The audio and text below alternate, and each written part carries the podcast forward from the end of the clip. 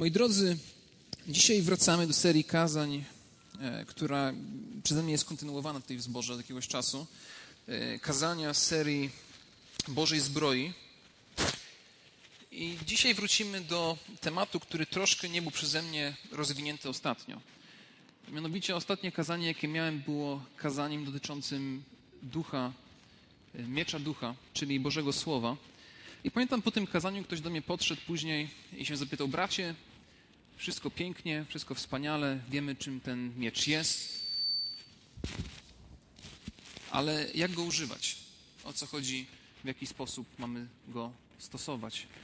I dzisiaj właśnie będziemy mówili o używaniu miecza ducha, o używaniu Bożego Słowa i na co nam wskazuje Pismo Święte, w jaki sposób mamy z tego narzędzia korzystać. Zanim, zanim przejdziemy do, do tego, co tam się znajduje dokładnie, przeczytajmy ponownie fragment z listu do Efezjan, szósty rozdział, wiersze od 10 do 17, które przybliżają nam tematykę, w którą się zagłębiamy. List do Efezjan, szósty rozdział, wiersze od 10 do 17. W końcu, bracia moi, umacniajcie się w Panu i potężnej mocy Jego – Przywdziejcie całą zbroję Bożą, abyście mogli się ostać przed zasadzkami diabelskimi. Gdyż bój toczymy nie z krwią i ciałem, lecz z nadziemskimi władzami, ze zwierzchnościami, z władcami tego świata ciemności, ze złymi duchami w okręgach niebieskich. Dlatego weźcie całą zbroję Bożą, abyście mogli stawić opór w dniu złym i dokonawszy wszystkiego, ostać się. Stójcie tedy, opasawszy biodra swoje prawdą, przywdziawszy pancerz sprawiedliwości i obuwszy nogi, by być gotowymi do zwiastowania Ewangelii pokoju. Ale przede wszystkim weźcie tarczę wiary, którą będziecie mogli zgasić wszystkie ogniste pociski złego.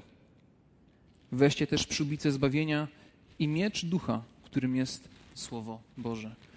Panie Boże, prosimy Cię teraz o to, żebyś nas prowadził, żebyś Panie nas pouczał, żebyś Panie przemienił nasze serca, nasze myśli, Panie, niech Twoje słowo nas teraz przez to prowadzi. O to Cię prosimy w imieniu Jezusa Chrystusa. Amen. Więc ostatnio, kiedy poruszaliśmy ten temat, zwracaliśmy szczególną uwagę na temat, dlaczego Słowo Boże jest nazywane mieczem ducha.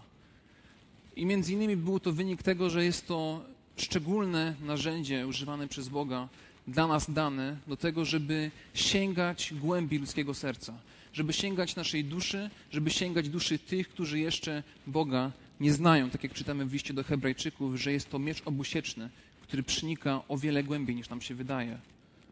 Jest to miecz, który używa Duch Święty, ponieważ On go natchnął. On chce, żebyśmy z tego korzystali. On chce, żebyśmy wiedzieli, co Bóg ma w swoim słowie dla nas przekazane. Równocześnie miecz jest narzędziem, które można korzystać obronnie i też atakująco. Jest to rzecz defensywna i też rzecz do ofensywy. Kiedy mamy aspekt tego, że w tamtych czasach żołnierze, żeby mogli się bronić, to musieli walczyć w zwarciu, to jest ten obraz tutaj, który się pojawia również z tym mieczem. Jest to miecz, który jest używany zarówno w obronie bardzo blisko, to musiała być walka bardzo bliska jednego żołnierza z drugim, i tak samo w przypadku ataku to musiała być bardzo bliska walka. To były miecze bardzo krótkie, które wykorzystywano do prostych cięć. I pytanie teraz jest takie: w jaki sposób mamy się bronić, używając Bożego Słowa? W jaki sposób to Boże Słowo ma nas chronić i przed czym ma nas chronić? Dlatego zachęcam, żebyśmy zwrócili szczególną uwagę na fragment, który nam to przybliża. Na fragment, który nam troszkę mówi więcej na temat tej walki duchowej, z którą się mierzymy. I walki duchowej, która nie jest tylko walką osobistą ludzi wierzących, ale jest to jakby starcie dwóch światopoglądów w tym świecie. Światopoglądu Bożego, kiedy, który przyjmujemy wierząc w Jezusa Chrystusa i wszystko inne w świecie, które nas otacza, które próbuje nas od tego Chrystusa odprowadzić. Zachęcam, otwórzmy Ewangelię Łukasza, rozdział czwarty, będziemy czytać wiersze od pierwszego do trzynastego. Myślę, że jest to jeden z bardziej znanych fragmentów Pisma Świętego, w którym Jezus jest kuszony przez szatana. Ewangelia Łukasza, rozdział czwarty, wiersze od pierwszego do trzynastego.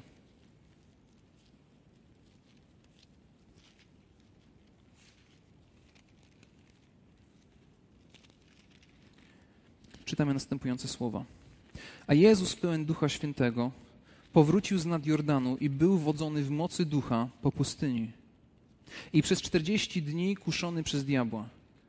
W dniach tych nic nie jadł, a gdy one przeminęły, poczuł głód.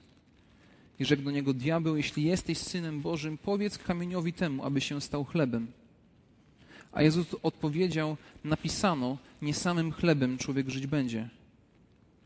I wyprowadził go na górę i pokazał mu wszystkie królestwa świata w mgnieniu oka. I rzekł do niego diabeł, dam ci tę całą władzę i chwałę ich, ponieważ została mi przekazana i daję ją komu chcę. Jeśli więc ty oddasz mi pokłon, cała ona twoja będzie.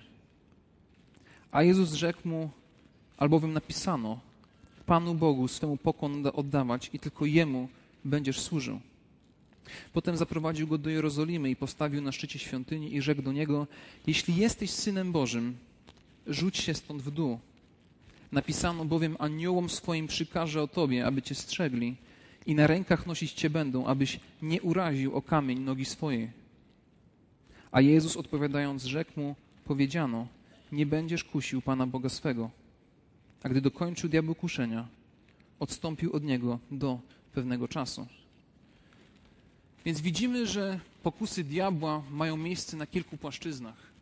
Pierwsza pokusa jest taka pokusa, która chyba jest nam dobrze, dobrze znana, gdzie kiedy głodujemy, chcemy coś zjeść i nasz żołądek się odzywa: weź coś do mnie włóż, potrzebuję jakiegoś jedzenia, jestem głodny, potrzebuję tego.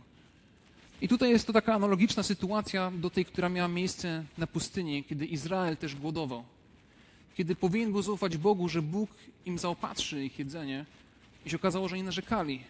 Nie byli w stanie w pełni Bogu w tym zaufać. Ostatecznie Bóg im daje manny z nieba, daje im też różne inne rzeczy, którymi się mogą posilić. Ale to jest jakby pierwszy sprawdzian, to jest ufność Bogu. Ufność w tym, co jest najbardziej pospolite, w tym, co jest moją potrzebą codzienną. Jezus odpowiada, napisano, nie będziesz samym chlebem, nie samym chlebem człowiek żyć będzie. Potem widzimy drugą pokusę, gdzie diabeł zabiera Jezusa na górę i pokazuje mu wszystkie królestwa i całą chwałę świata. I mówi: To wszystko będzie Twoje, jeśli tylko oddasz mi pokłon. Jeśli tylko oddasz mi pokłon. Jezus rzekł mu, albowiem napisano: Panu Bogu pokłon oddawać będziesz i tylko Jemu będziesz służył. I myślę, że jest w ogóle bardzo ciekawa pokusa, ponieważ Jezus specjalnie rezygnuje ze swojej chwały, z której przybywa przy Bogu Ojcu, żeby się zniżyć do ludzi, żeby im usługiwać. I ma pełen autorytet, żeby dawać tą chwałę komu tylko sobie życzy. Nawet kiedy Piłat go pyta, to Jezus odpowiada, że ty nie masz żadnej władzy, która by ci nie była dana z góry. Jezus rozumie, że ten autorytet jest Jego, więc On nie potrzebuje tego, co mu szatan oferuje, a mimo to Chyba szatan próbuje uderzyć w taką rzecz, która jest też dla ludzi bardzo atrakcyjna, jaką jest chwała, uwielbienie, jakieś poszanowanie, to, czego do dzisiaj ludzi wielu aspiruje. I zarówno myślę, dla głodu wiele ludzi są w stanie uczynić, i tak samo dla władzy i też przez władzę są wiele złego w stanie uczynić. Ale się okazuje, że i tutaj, i tutaj Jezus odpowiada i nie daje się tej pokusie. Ostatnią pokusą, którą tutaj szatan prowadzi, jest to, że zaprowadza go do Jerozolimy i stawia na szczycie świątyni i mówi do niego: Jeśli jesteś synem Bożym, rzuć się w dół, ponieważ napisano: Aniołom swoim przykaże o tobie, aby cię strzegli. Więc diabeł zauważa pewną rzecz. Jest pewien wspólny element. Jest pewna wspólna rzecz, którą Jezus w ten sam sposób odpowiada. Ponieważ Jezus dwa razy odpowiada na pokusę, napisano napisano. Jest to tak. Mówisz tak, a jest to w ten sposób. Więc teraz diabeł mówi: No dobrze, ty znasz pismo? Ja też znam pismo. Proszę bardzo, jest napisane: Aniołom swoim przykaże o tobie, aby cię strzegli i na rękach nosić cię będą, abyś nie uraził o kamień nogi swojej. Czy jest to fragment Pisma Świętego? Jest. Czy diabeł zna Biblię? Zna.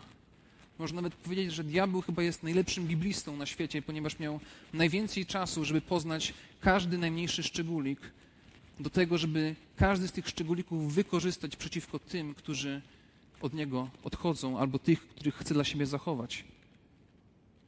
Ta walka, która tutaj się toczy, to nie jest walka prosta, to jest walka prawdziwa, walka duchowa. Więc jedną z rzeczy, na które myślę warto zwrócić uwagę, taką praktyczną, jest to, żeby po prostu dobrze znać Pismo. To nie są fragmenty, których Jezus się specjalnie nauczył na tą konkretną walkę. To nie są fragmenty, które Jezus się specjalnie nauczył, a będę miał haczyk na diabła, kiedy kiedyś mnie czegoś się zapyta. Jest to raczej jego pełna świadomość treści Pisma Świętego i umiejętne jej zastosowanie. On rozpoznaje, kiedy fragment jest źle zacytowany, on rozpoznaje, kiedy jest wyrwany z kontekstu i nie daje się prowadzić w jakiś, jakiś narożnik i nie daje się prowadzić z równowagi. Jezus kończy, nie będziesz kusił Pana Boga swego. I kiedy Jezus mu to mówi, diabeł od niego odstępuje do pewnego czasu. Więc to też nie jest tak, że my zawsze będziemy w ten sam sposób kuszeni. Może raz będziemy kuszeni w jakiś sposób, może będzie jakiś grzech, może będzie jakaś sytuacja, z którą będziemy musieli się zmierzyć. I jeżeli będzie tak, że jest ta, przychodzi ta sytuacja i ja nie mam odpowiedzi biblijnej, to może być tak, że gdzieś w tym wszystkim po prostu się pogubię i upadnę. Na przykład, jeżeli mam z kimś rozmowę, ktoś mnie coś pyta i mam z tyłu głowy ten fragment, który wiem, że będzie odpowiedzi na tą sytuację, ale gdzieś nie jestem w stanie się do niego odnieść, to nie powiem przecież, wiesz co, poczekaj tutaj, wrócę do ciebie za, za, za kilka dni i wtedy może to dalej pociągniemy. Czasami te sytuacje potrafią być krótkie, coś jest potrzebne w danej sytuacji, w konkretnej chwili.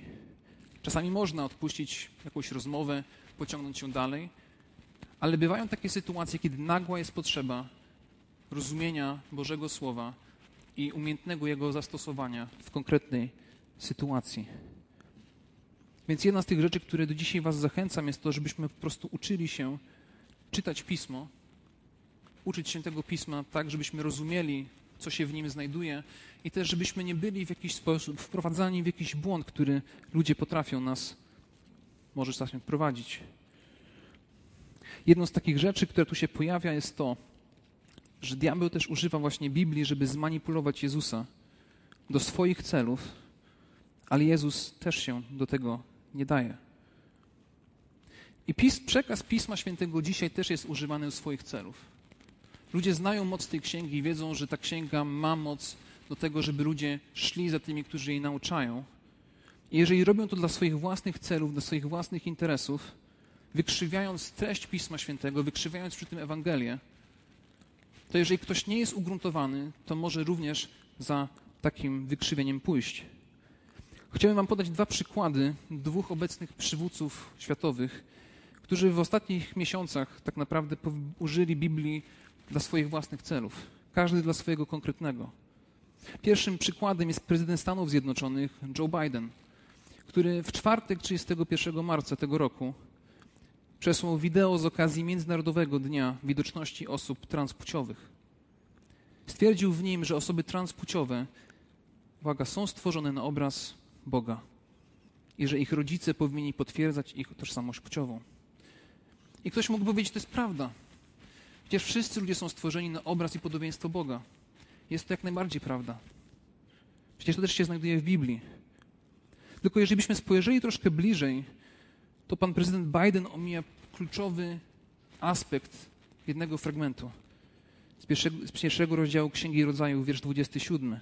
Czytamy: I stworzył Bóg człowieka na obraz swój, na obraz Boga stworzył go, jako mężczyznę i niewiastę stworzył ich. To, co prezydent Biden ominął w swoim cytowaniu tego hasła, była druga część wiersza 27. Ominął centralny punkt Bożego stworzenia jako dany ludziom nakazy wobec tego, w jaki sposób mają żyć, w jaki sposób mają postępować, jaki jest Boży wzór dla człowieka. Ominął specjalnie centralny punkt Bożego stworzenia na rzecz własnej propagandy progresywnych idei, gdzie ludzie zamiast mieć jasność, co tego Bóg wobec nich oczekuje, mają obraz wykrzywiony, bo jedno mówi Biblia, a drugim mówi teraz pan prezydent. Drugim przykładem jest przykład pana prezydenta Federacji Rosyjskiej, Władimira Putina. Podczas wiecu 18 marca w swoim przemówieniu zacytował Ewangelię Jana 15, rozdział, wiersz 13. Powiedział, większej miłości nikt nie ma nad tym, jak gdy kto życie swoje kładzie za przyjaciół swoich. Teraz ktoś mógłby powiedzieć, przecież wszystko jest w porządku, wszystko jest ok. Werset jest zacytowany w pełni, ale równocześnie on nie oznacza w ogóle tego, o czym mówi w tej konkretnej sytuacji Jezus. Ponieważ jak można zamienić prawdę dotyczącą oddania przez Chrystusa swojego, własnego życia na krzyżu za tych, których On nazywa swoimi przyjaciółmi, na to, że stanowi ten fragment pochwałę dla życia rosyjskich żołnierzy umierających na Ukrainie za swoich pobratyńców. Dwa wersety, dwa wyrwane w różnej sytuacji kontekstu dla swoich własnych celów. W księdze Izajasza w piątym rozdziale 5:20 czytamy: Biada tym, którzy zło nazywają dobrem, a dobro złem, którzy zamieniają ciemność w światłość, a światłość w ciemność, zamieniają gorycz w słodycz, a słodycz w gorycz. I to nie są jedyne takie przypadki, i też nie będą jedyne takie przypadki, i to w naszej historii, w historii innych narodów, i też generalnie w różnych innych momentach. Ponieważ każda możliwość wykręcenia czegoś dobrego i pięknego w coś obrzydliwego, albo odwrotnie, coś, co jest możliwe, zamiany czegoś obrzydliwego w czegoś pięknego, każda subtelna mała zmiana, każda możliwość odwrócenia ludzkiej uwagi od Ewangelii, od Chrystusa, służy celom szatana. Szatan się cieszy, kiedy ludzie wykonują za niego jego zadanie. Kiedy apostoł Paweł mówi o tym, że się toczy walka duchowa, to mówi między innymi o tym, że nasza walka toczy się o nasze myśli i o nasz umysł, o to, w jaki sposób my postępujemy i jak patrzymy na świat. Szatan jako największy przegrany jest świadomy tego, że jest kapitanem tonącego statku. Równocześnie chce utrzymywać wszystkich swoich pasażerów w przekonaniu, że wszystko jest w porządku. Ale nagle statek zaczyna się przychylać. I ta burta staje się coraz bardziej krzywa. I wtedy co się dzieje? Szatan mówi: Przecież to tak miało być. To jest nowy system poziomowania statku. Woda napełnia kadłub, kabinę. Żaden problem. Jest to nasz basen dostępny dla wszystkich pasażerów. Walka o nasze umysły jest czymś, co realnie wynika z walki duchowej.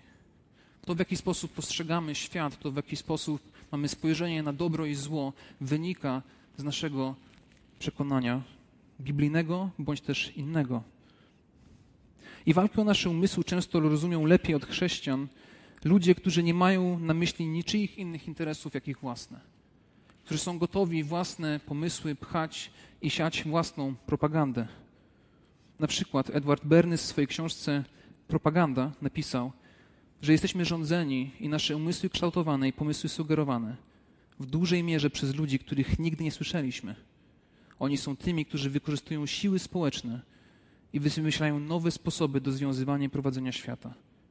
I w jaki sposób się to dokonuje? No w tym, że czasami się ukrywa prawdę, używa się półprawdy, czasami się zamazuje prawdę przez selektywne wykorzystywanie faktów lub historii. I prawie zawsze prezentowane argumenty mówią o wyższych cenach, takich jak dobro społeczne, kwestia jakichś praw lub sprawiedliwości, albo coś, co jest bardzo szlachetnego, czegoś dobrego. I takie manipulatorstwo pojawia się tutaj w kuszeniu Jezusa. Kiedy szatan bierze jakąś prawdę albo półprawdę i zaczyna zamieniać dla własnych celów, i realnie Jezus musi się w tym odnaleźć, musi rozpoznać, z czym ma do czynienia. W liście do Rzymian w rozdziale 12, wierszu drugim czytamy: A nie upodabniajcie się do tego świata, ale przemieńcie się przez odnowienie umysłu swego, abyście mogli rozróżnić, co jest wolą Bożą, co jest dobre, miłe i doskonałe. Naszym zadaniem nie jest przemiana naszych myśli, naszego postępowania na to, co akurat w danej chwili mówi nam kultura, albo co w danej chwili mówi nas otaczające nas społeczeństwo. Bo to jest akurat proste. To jest łatwe, kiedy w danej chwili kultura czy też społeczeństwo odpowiada chrześcijanom. Kiedy chrześcijanie nie mają żadnego problemu z życiem w tym, co, go, co ich otacza. Natomiast ludzie są wezwani do tego, żeby ich myślenie stało nakierowane na to, co jest zgodne z wolą Bożą, a to, co jest piękne, dobre i wspaniałe, nawet jeśli otaczający nas świat będzie mówił nam coś innego. I myślę, że to, co jest ważne do zrozumienia, jest to, że ktoś albo coś zawsze nas wychowuje. Kiedy odpalamy telewizor, kiedy włączamy internet, to w jakiś sposób to, na co patrzymy, jeżeli nie mamy właściwego filtru, to na nas wpływa. Szczególnie to może na nas wpływać wtedy, kiedy nie zdajemy sobie sprawy z takich mechanizmów, które mogą w tym momencie zachodzić.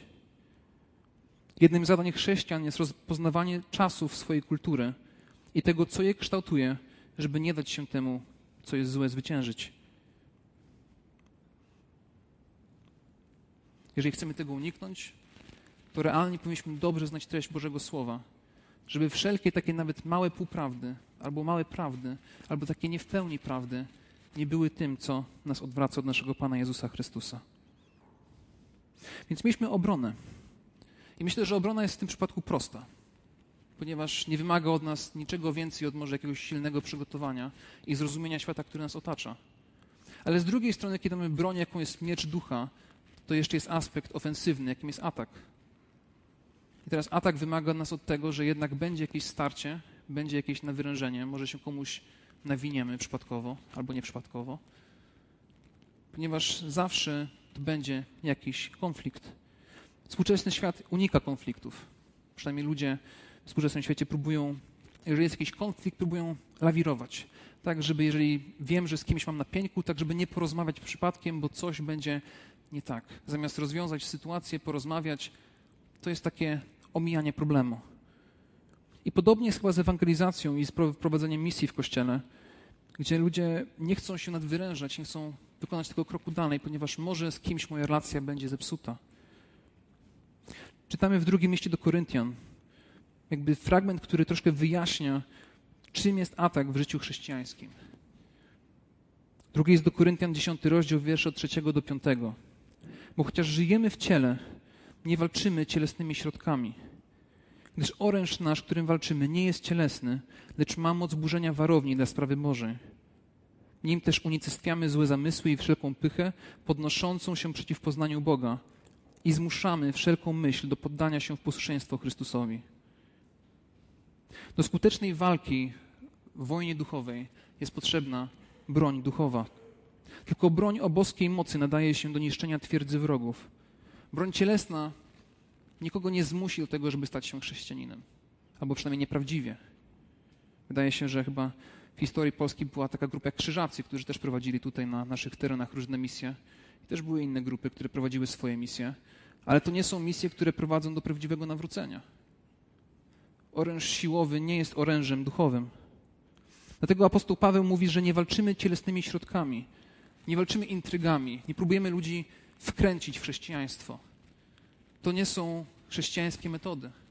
Chrześcijańskie metody mówią, to jest prawda, uwierz w to, bądź też nie.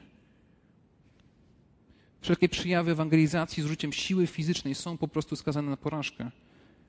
Taka bezsilna broń nie może doprowadzić do zniszczenia tych twierdz, które Paweł określił jako konkretnie jakie wszelkie ludzkie myśli, opinie, rozumowania, filozofię, teorie, psychologię, perspektywy, światopoglądy, punkty widzenia i religie, które przekreślają chrześcijaństwo albo odwracają nasz wzrok od Chrystusa. Jeden komentator zwrócił uwagę na to, że tutaj w tych twierdzach nie chodzi o demony, lecz właśnie o ideologię. Mówi, że pogląd, że walka duchowa polega na bezpośredniej konfrontacji z demonami, jest obcy Pismemu, Pismu Świętemu. Chrześcijanie, którzy werbalnie konfrontują się z demonami, marnują energię i wykazują nieznajomość prawdziwej wojny. Nie jesteśmy wezwani do nawracania demonów, ale grzeszników.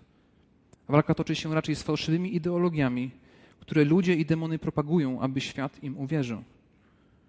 Dusze skazane na zagładę przebywają w fortecach idei, które stają się ich więzieniami, a na końcu grobami. Chyba, że zostaną z nich uwolnione przez wiarę w prawdę. Więc celem chrześcijańskiej walki duchowej jest zmiana myślenia ludzi. Jest zmiana perspektywy. Tym między innymi jest upamiętanie, że zmieniamy nasz umysł, zmieniamy nasze perspektywy na pewne rzeczy. Biorąc każdą ich myśl, sprawiając, by nie była już niewolnikiem niszczących ideologii, ale żeby była posłuszna Chrystusowi. I do tego jest potrzebna odpowiednia broń. Żadne sensowne rozumowania można prowadzić z ludźmi długie rozmowy, logiczne wywody i to ich po prostu może nie przekonać. Ostatecznie co ich przekona? Będzie miecz ducha, ponieważ będzie go prowadził właśnie Duch Święty.